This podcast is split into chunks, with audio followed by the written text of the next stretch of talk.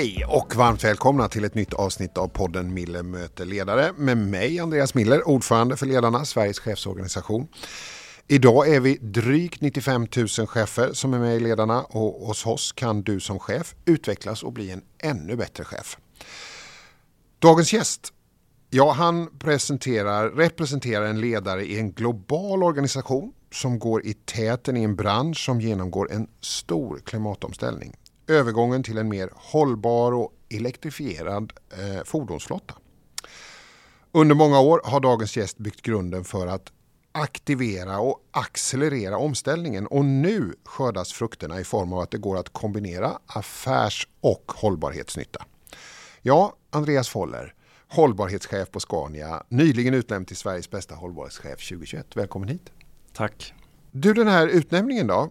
Den fick ju du på Aktuell hållbarhetsseminarium där ledarna då var med och delade ut det här priset. Vad betydde det för dig att få det här?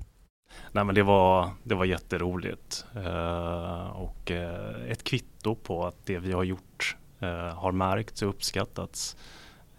Vi är stolta allihopa och det märks tydligt bland mina kollegor på Scania hur mycket det här betyder och det är väldigt mycket man sträcker på sig, det är ryggdunkningar och det är gratulationer och så här. Så nej, men det, det betyder faktiskt mer än vad jag trodde det skulle göra. Vad är det du känner att ni har gjort? Nej, men jag tror att eh, vi har vågat sticka ut hakan lite i en eh, industri som kanske har varit lite konservativ mm. när det gäller de här frågorna. Och rätt tidigt så, så valde vi att vara tydliga med att ja, men vi är faktiskt en del av ett problem här. Eh, och vi vill bli en del av lösningen. Och sen varit rätt tydliga på hur vi ska vara det. Och det tror jag har uppskattats eh, både bland våra kunder och bland våra anställda och på den vägen har det spridits. Så jag, jag tror att det är där någonstans det, det ligger. Vi ska komma tillbaka till det där och borra mer i det här hållbarhetsarbetet för det är ju en också väldigt viktig fråga för oss på ledarna för vi menar att chefen har en väldigt central roll i omställningen till ett hållbart samhälle. Men vi sa att det var en vacker vårdag. Men den kontrasteras ju väldigt mycket också utav den mörka världsutvecklingen som vi har. Och jag tror du precis som jag följer medierna och nyheterna och blir liksom väldigt berörd av kriget i Ukraina. Vad, hur har det här påverkat dig och hur påverkar det Scania och er verksamhet? Ja, enormt mycket. Det är en helt exceptionell händelse och en kris som vi har svårt att överblicka just nu. Precis som med pandemin när den slog till för två år sedan så, så, så, så famlar vi, ska vi säga här. Vi var inte förberedda på detta. Vi har verksamhet i både Ryssland och Ukraina och vi har kollegor där och verksamhet och kunder och, och, och ja, det här är ju något oerhört. Så först och främst så, så, så försöker vi då säkra att våra, våra kollegor i Ukraina att, att, att det är okej med dem. Många har, har, har lämnat, en del har stannat kvar. Vi försöker hitta sätt att stödja dem och vi försöker framförallt de närliggande marknaderna då eh, gör väldigt mycket för att välkomna dem med sina hem och försöka hitta arbeten och försöka stötta. Men även då här i, här i Sverige så, så tillgängliggör då vi Scania-lägenheter för, för flyktingar. Så det är det primära. Du, ja, vi, det här är verkligen en fond som vi pratar eh, i eller framför kan man säga. Innan vi går vidare nu då, så ska de som lyssnar få en liten kort presentation av dig. Andreas Miller är född i Göteborg. Han är utbildad lärare och har en magisterexamen i internationella relationer. Som ung arbetade han med demokratifrågor vid Landsrådet för Sveriges ungdomsorganisationer och var en av medgrundarna till proteströrelsen ATTAC Sverige i början av tvåtusentalet. I arbetslivet har han jobbat med hållbarhetsfrågor inom olika branscher som energi, mode och finansiell sektor samt en kort tid på Volvo personvagnar innan han tjugohundrafemton kom till Scania. Och nyligen utsågs han till Sveriges bästa hållbarhetschef tjugohundratjugoett av tidningen Aktuell hållbarhet och Ledarna. Du Andreas, jag blir ju väldigt nyfiken när jag fick höra i presentationen här nyss ju, som vi hörde, att du är en av grundarna till ATTAC Sverige på tvåtusentalet. Det är ju en självständig gren i en större internationell organisation och en rörelse som bland annat blev känd för att vilja införa en skatt på valutatransaktioner, en så kallad Tobin-skatt. Ja, jag minns ju det där jättetydligt. Eh, eh, och, och kanske jag inte hade trott att de personerna skulle jag in, finna i ledningen för ett stort lastbilsföretag. Va, vad var det tjugoett år senare? Vad var det som lockade med ATTAC och vad ville ni uppnå? Nej, men det, det var ju en annan tid på många sätt. Det var ju det, det, det på många sätt fantastiska nittiotalet med så mycket uppvaknande i viktiga frågor och så mycket framtidstro och så mycket viktiga samarbeten som, som skedde. Samtidigt hade vi en snabb globalisering eh, som hade båda väldigt mycket fördelar men som också hade vissa nackdelar. Eh, jag var väldigt intresserad av globala rättvisefrågor, eh, resursfrågor, miljöfrågor eh, på den tiden. Jag läste det på universitetet på nittiotalet. Och när det här eh, ATTAC dök upp första gången nittonhundranittionio då, så, så, så tyckte jag att det var en spännande och lösningsorienterad eh, idé som, som jag ställde mig bakom. Det handlade om en, en, en, en, en liten skatt på valutaspekulation. Det handlade om skuldavskrivning till, till eh, tredje världens länder och det handlade om, om att eh, klämma åt skatteparadisen för att liksom försöka hitta en mer rättvis eh, värld framåt och för att eh, ge globaliseringen ett mänskligt ansikte, minns jag att vi pratade om. Eh, mycket av det där är idag genomfört faktiskt på olika sätt och på olika delar, så att eh, på det sättet så var vi lite tidiga. Eh, så att det, det var det som lockade mig att få arbeta praktiskt med, med globaliseringsfrågor och även globaliseringens avigsida. Sen kom elfte september, sen kom allt annat och sen så, så, så kändes det som att det är en annan värld idag. Eh, andra frågor eh, som, som började intressera mig. Men det där ligger kvar och jag är jättestolt över den tiden. Mm. Globala frågor har intresserat dig då, kan mm. man konstatera. Ja. Och det är klart att klimatfrågan är verkligen en global fråga. Mm. Eh, vad, men hur var det så att, säga, att du kom in att bli hållbarhetschef och nischa in dig på hållbarhetsfrågorna? Ja, men det är ju att hållbarhet är ju inte egentligen eh, ett, ett område som man definierar själv, utan eh, hållbarhet definieras i skärningspunkten mellan de enskilda företagen, industrierna och eh, de globala intressenterna som finns i forskarsamhället, politiken, de, de, de allmänna strömningarna i samhället. Där avgörs ju vilka frågor som är viktiga. Och det står väl utom allt rimligt tvivel att klimatfrågan är den frågan vi måste lösa akut. Eh, så att den har blivit i centrum av hållbarhetsagendan. Men man, går man tillbaka till vad hållbar utveckling egentligen handlar om, så handlar det ju om egentligen att, att kunna lösa både rättvisefrågan, jämlikhetsfrågorna, eh, miljöfrågorna parallellt och att hitta någon typ av harmoni mellan de här frågorna. För vi kan inte lösa en fråga på bekostnad av en annan.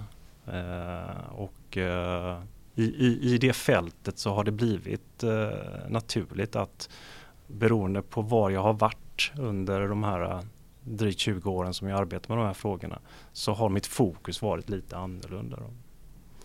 I början var det mycket eh, globala rättvisefrågor och C S R och, och och så som var mitt fokus. Sen har det blivit mer och mer att, att det har blivit klimatfrågan, och arbetar man för en lastbilsjätte eller ett transportföretag, ja men då är det ju klimatfrågan som står i centrum. Om man, tänk, om man tänker Scania, det är ju ett jättestort eh, stort företag. Eh, ni finns på väldigt många ställen i världen, ni har femtiotvåtusen anställda, ja ni finns faktiskt i hundra länder. Eh, men du... Vilken roll har en hållbarhetschef och en hållbarhetsavdelning i en sån jättestor organisation? Ja, det är en jättebra fråga. Och, och, och, och, och jag tror att först och främst så handlar det om att eh, vi försöker att definiera upp vad hållbarhet och hållbar utveckling betyder för våran sektor och för våran, vårat företag. För att alla företag och alla sektorer är unika och behöver hitta sina vägar och sina nycklar i hållbarhetsarbetet. Så vi behöver hitta, definiera upp vad är det som vi ska arbeta med, vad kan vi bidra med, eh, vad finns våra risker och vad finns våra möjligheter. Sen behöver vi översätta det till organisationen. Vi behöver eh, hitta ett sätt att begripliggöra de här ofta komplexa sammanvävda frågorna så att det blir någonting som man kan arbeta praktiskt med. Om man sitter på en inköpsavdelning eller om man sitter på en utvecklingsavdelning eller om man sitter i en försäljningsorganisation. Eh, för där har de olika möjligheter och olika risker att möta inom det här. Och där försöker vi stötta. Sen är det aldrig vi som metodutvecklar eller tar fram lösningarna. Det måste de göra nere i verksamheten. Men vi kan stötta i att begripliggöra, sätta mål, bryta ner det och verkligen få människor att vara motiverade att arbeta med de här frågorna för att stärka sin del av verksamheten. Så vi är ett litet team, vi är fem personer och det är per definition. Vi har valt den vägen. Vi ska vara små, vi ska vara agila, vi ska kunna arbeta för att supporta och sen så växer vi istället i organisationen. Så egentligen kan man säga att, att det du försöker göra är att få hela organisationen att jobba med hållbarhetsfrågorna. Ja.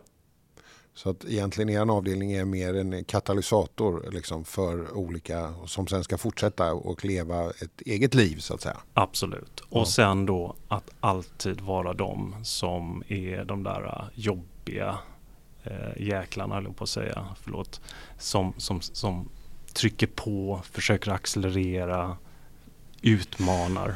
Men du, det där då? Hur mm. hanterar du det som hållbarhetschef? För jag kan tänka att du kan väl också möta ett visst motstånd. Nu kommer han Andreas här igen och, och säger det här och trycker på. Vi har ju sagt det går inte just nu eller så vidare. Alltså hur, hur möter man den där målkonflikterna och, och friktionen i, ett, i en sån här stor koncern? Vad, hur jobbar du med det? Ja, men där tror jag att, att det handlar en del om eh, ledarskap då. Eh, där, där tror jag att det handlar om att vara så mycket i ögonhöjd så att man försöker hitta de där gemensamma eh, frågorna där man kan vara överens och sen hamra ut om det nu finns några eh, meningsskiljaktigheter. Och att se att varje situation faktiskt är unik och att man måste försöka då hitta samsynen med just den här avdelningen eller den här chefen. Eh, det Det är rätt sällan som, som det där inte fungerar. Ofta kommer man överens om att det här, ungefär det här skulle vi kunna komma överens om att det behöver vi göra. Inte pressa för hårt. Jag vet, alla vet att sitter man med ett stort ansvarsområde i ett stort globalt företag då har man enorm press på sig på att leverera resultat, lönsamhet, kundnytta.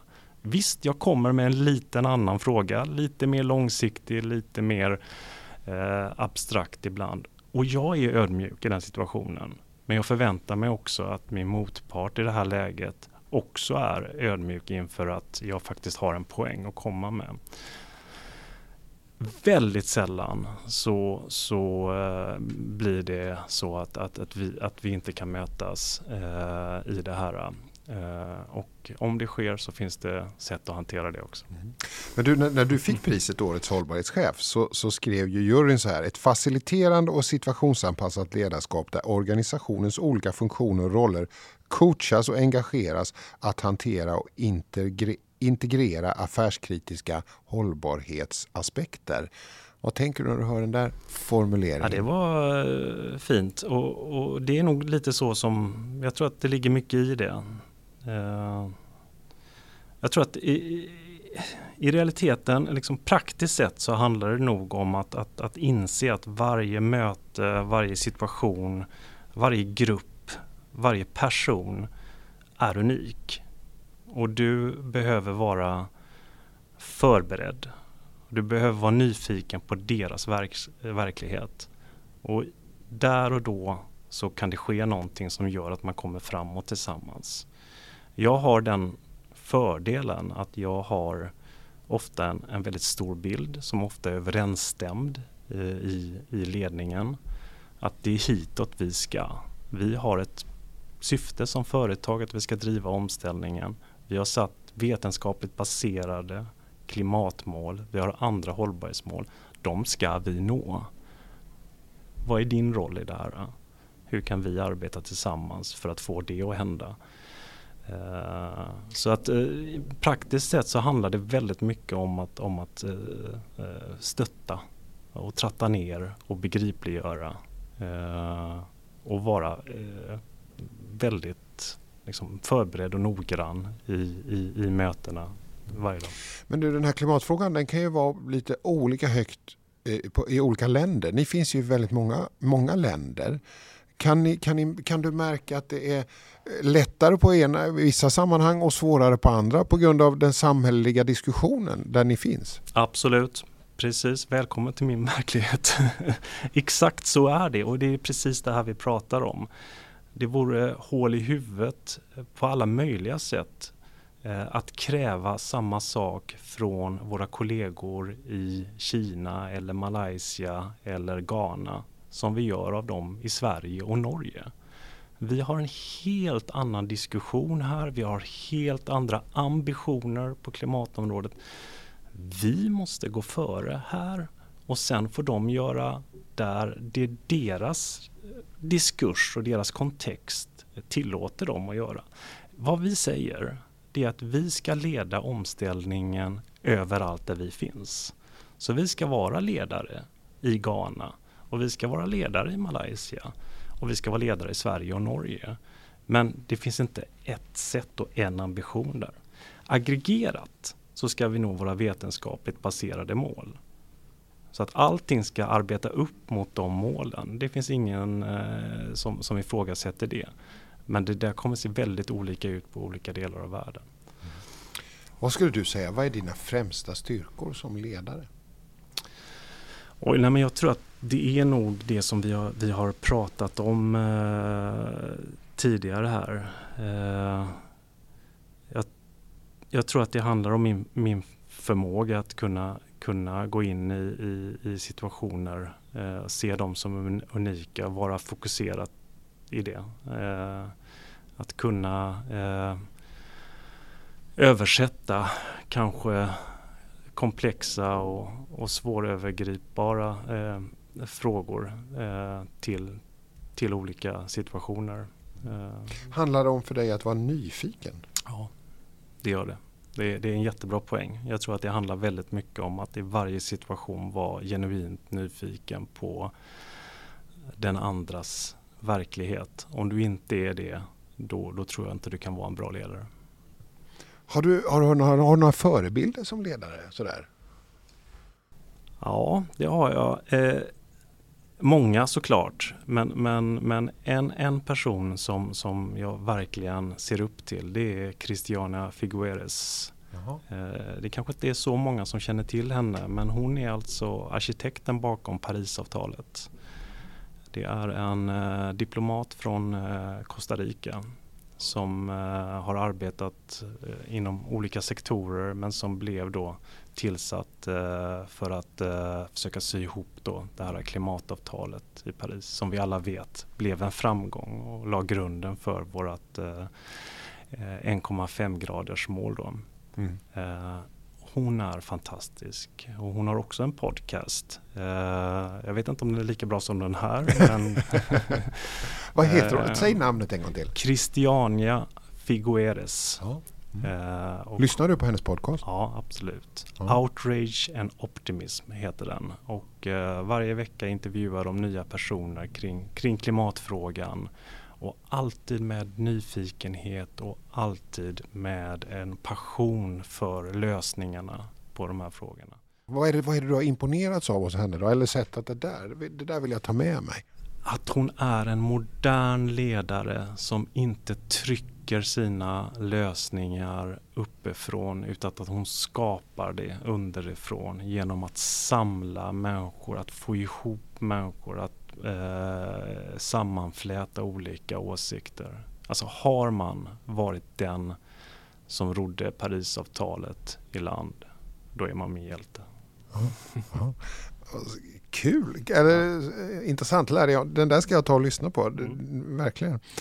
Du, men det här då med, med att jobba i Scania, jag menar, du, du, du beskrev ju förut liksom, chefer, de, har, de ska leverera, de har ett avkastningskrav, det, liksom, det är tryck. Hur, hur, hur jobbar du med affärsnyttan i relation till hållbarheten? För kanske på kort sikt så kanske det inte blir samma marginal, men på lång sikt, hur, hur jobbar du med det där?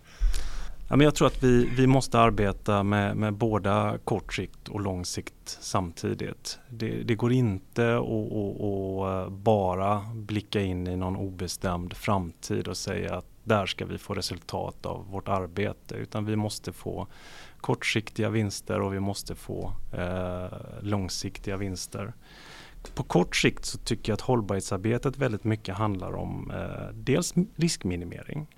Dels att se till att vi faktiskt har eh, både tekniken och lösningen, men också eh, verksamheten som gör att vi, att vi faktiskt sänker våra riskpremier eh, för, eh, för vår verksamhet. Mm. Både bildligt och bokstavligt ska jag säga, ja, när det handlar ja. om riskpremier. Eh, och, och få tillgång till, till eh, nytt, nya typer av kapital handlar väldigt mycket om hållbarhetsarbetet nu för tiden. Eh, gröna lån och hållbarhetsrelaterade obligationer och så vidare.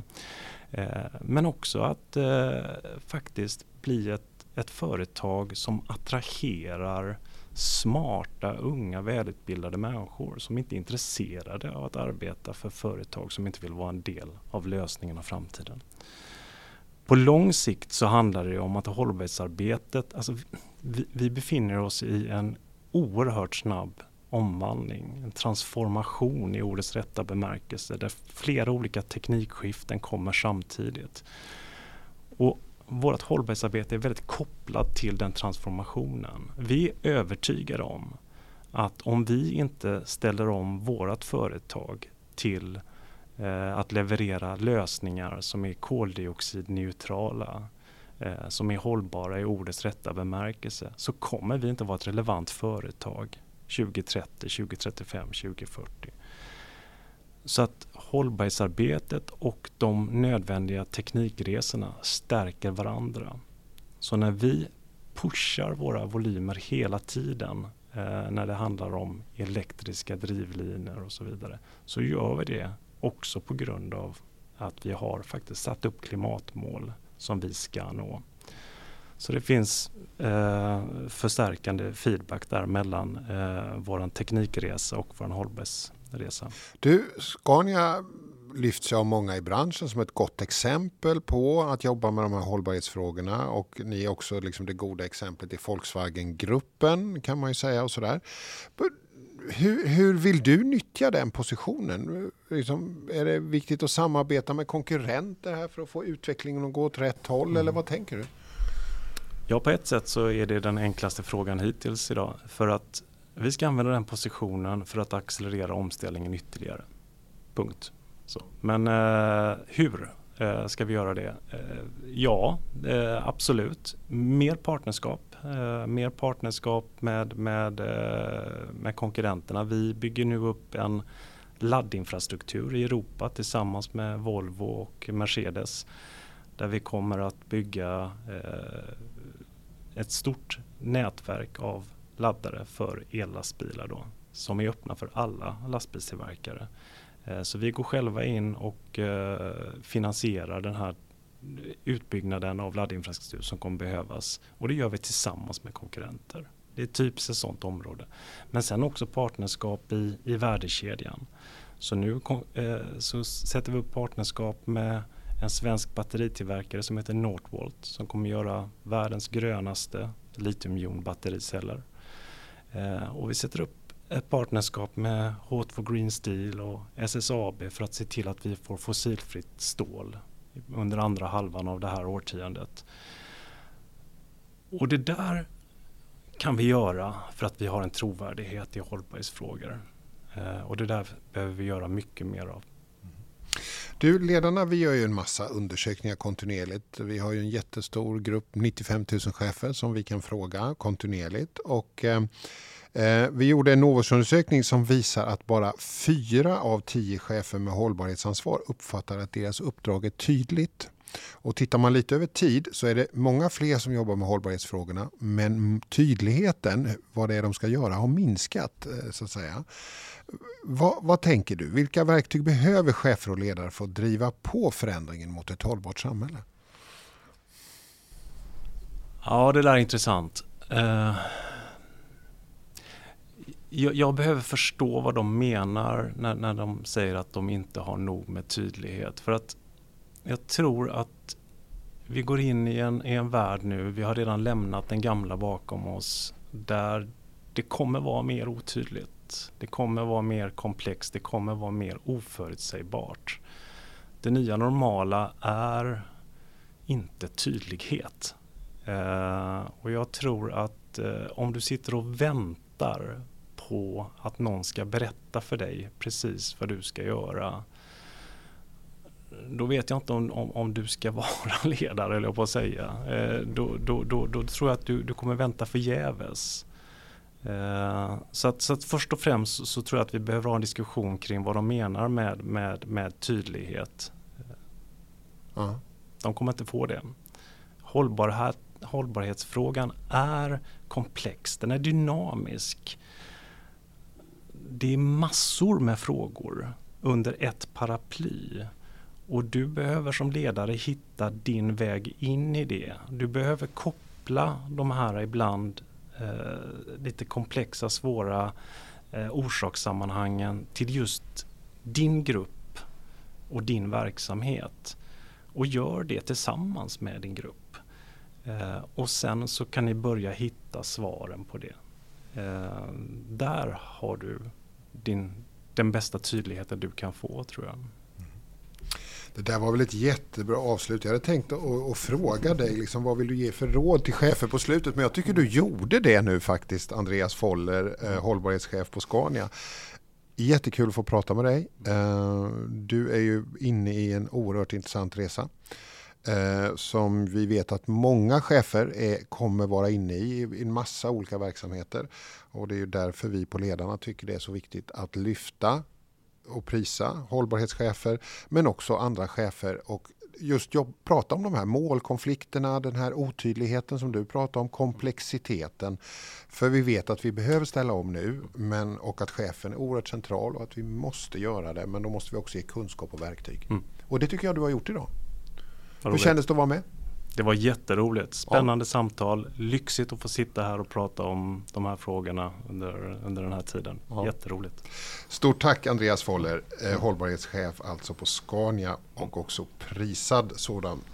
Eh, tack för att du lyssnade, och eh, vi hörs snart igen där poddar finns. Tack för idag.